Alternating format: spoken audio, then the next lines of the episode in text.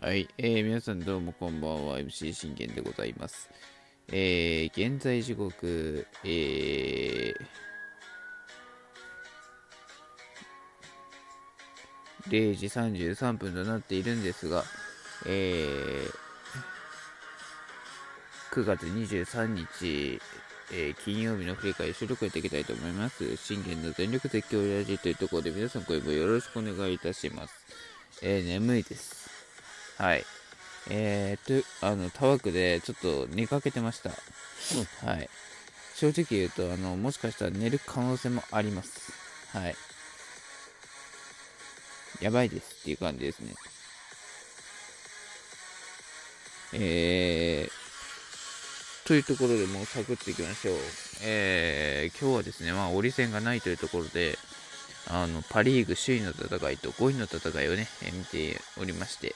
えー、その5位、えロッテ目線で、えー、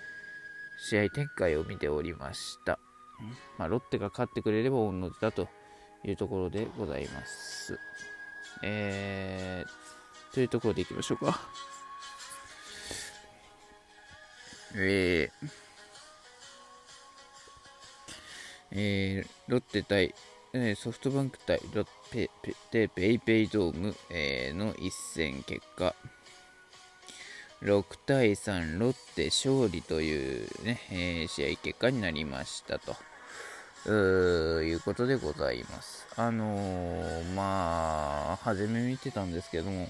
非常にロッテ打線の、あのー、調子が悪く、そこまで全然ね、あの、良くなかったというところで、昨日ね、オリ相手に13点も取ってるのももかかわらず、えー、なかなか勝てないというところだったんですが、見事にね、え最後奇跡を起こしてくれたというところでございました。うん、というところで、まあ、振り返っていきましょう。えロッテ選抜は、えー、元前君。えー、まあ、元前君は、あの、本領をなかなか発揮できないというところがね、やはりあって、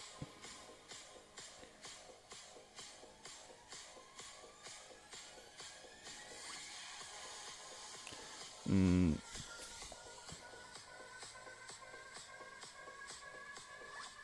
本当、なんだろう、あのー、正直な話、状態がね、あの、最近、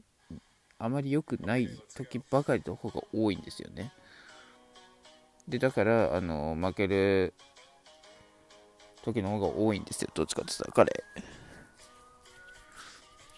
彼が調子がいい時ってなかなか本当今シーズンは見たことがないというところですよね。えー、対するソフトバンクは、えー、元絶対エース和田剛もう千賀が来る前は武田翔太が武田翔太が勝負に入る前はもう確実にね、えー、エースになっていた男和田剛でございますからね、もう40という年で、ど、どこまでやるんだと。いうところで、しかも松坂世代の最後のもう要というね、えー、男でございます。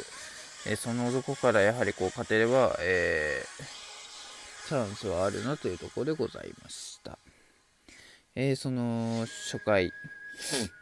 和田に対するロッテ打線え、高部君がこれフォアボールで、え、見事選んで出ますが、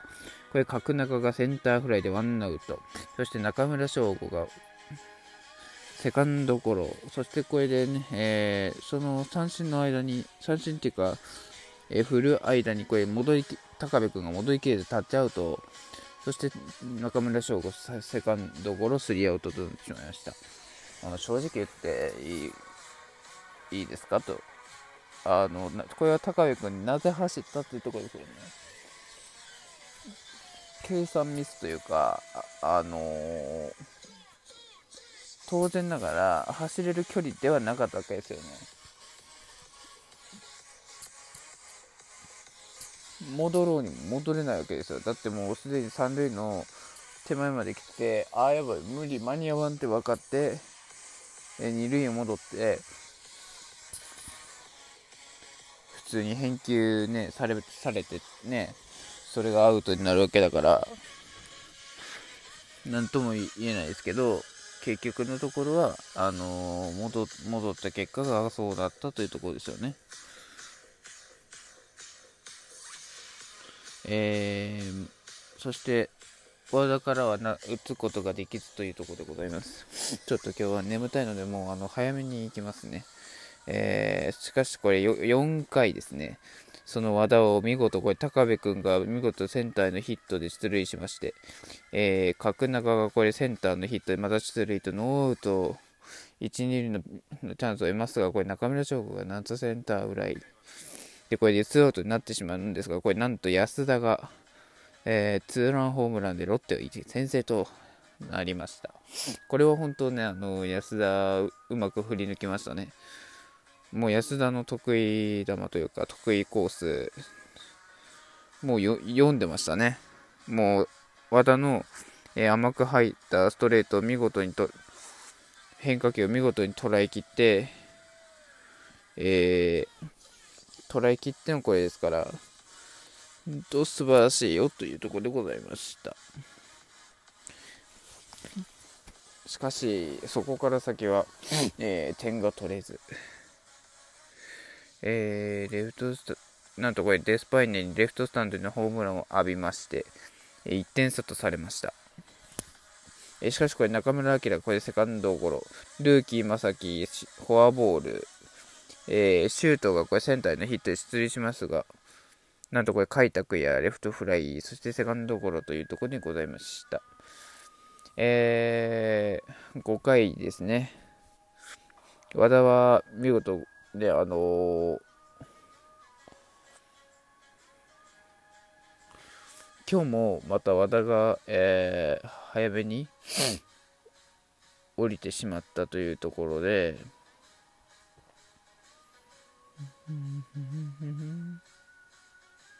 あまあ、和田はそこまで早くはなかったですが、先に本前君が降りましたね。えー、勝利投手の権利を持つことなく、えー、降りてしまったというところで岩下にスイッチしました。さあ、そして岩下が見事ね、えー、デスパイに抑え切って中村晃をセカンドゴロスリーアウトと、えー、しまして、無事岩下が、えー、勝利投手の権利を得たというところでございます。これはもうね、正直なところ、あの、元前君が、あのー断ち切らなきゃいけない流れだったわけですよね。なぜならば、これ、牧原にまずセンターのヒットを許してますと、ね、あの、久しぶりに使い、言いますけど、234567の法則があるわけですよね。その234567の法則があって、あのー、いきなり2番にセンターのヒットを許して、3番にフォアボールを許してると。これで1、塁にされましたと。そしてこれね、なんとか柳田とデスパイに抑えきりましたというところで、え降りてるわけですよ。やっぱこう、そこから3人連続で抑えきって、ね、勝利投手の権利を持って降板してほしかったですね。ってとこですね。えー、そんな感じで、あとは中継ぎ陣が、えー、ロッテは中継ぎ陣が6回まで踏ん張りまして、えしかし7回、なんと、えー、西野に代わった東條が、えー、マウンドに上がりまして、いきなり牧原にセンターへのヒットを許しました。えー、今宮はこれ空振り三振にしたんですが、これ柳田に、えー、左中間への逆転ツーランの1本浴びました。あの、まあ、これ言うのであれば、まあ、当然でしょう。あの、甘いね、ストレート、ね、降りだって、降り、降りでさえもこの甘い、甘く入ったストレートを取り切ってホームランにしてるじゃないですか。ホームランにしたり、長打にしたりとかしてたじゃないですか。なんでそういうことがあるのにもかかわらず、あの、ストレート甘めに入れるかなっていうのは僕は思いましたね。甘く入れてどうにかなるような相手じゃないんだよって。もうそれで甘くね、入って、入ってしまったらもう最後、この男は絶対にね、あの、確実にそのボールをホームランにする、うん、確率があるっていう話ですよ。やっぱこう平均点とかでも言いますとやっぱ高いですよね。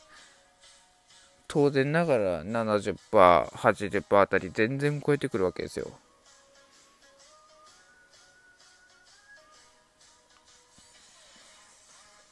だからまあそこはちょっと気をつけなきゃいけなかったですよね。えー、そして東條がやらかしましたが、これ9回になんと、えー、中村翔吾が同点ホームランを打ちました。えー、3対3となりました。しかしこれ、その前にね、角中がね、あ全く反応できなくって、見逃し三振となってしまった。ということで、これね、正直な話、角中が出てりゃ終わったんです。うん角中がヒットでも何でもいいですよ。ポテンヒットでも何でも、ね、ライトに落としてもいいし、センターにポテンと落としてもいいし、それで、あの、中村翔吾がホームラン打って終わってたんですよ。だってか、ね、逆転してりゃ、おそらくね、間違いなく、あのオス、オスーナ来るから、スーパースター、元ね、アストロズの守護神、絶対守護神、オツーナが来るからねっていうところで、ね、えー、そういうところで見逃し三振して、チャンスを、えー、終わらせてしまって同点のままというところですよね。しかし、本当、モイネロをこれよく捉えきりました。おめでとうございます。そしてこれね、高部君のこの一撃、素晴らしかったですね、10回ね。加山から放ったこの一撃が、えー、もうすロッテ、そしてもう降りたち全てを救ったというところで本当パ・リーグのヒーローだよ、君は。うん、おめでとうございます。そしてこれで6対3、おい、オスナが抑えきって、え無事4勝目を飾ったという試合でございました。さあ、明日は吉信が投げます。田中将大、覚悟。バイバイ。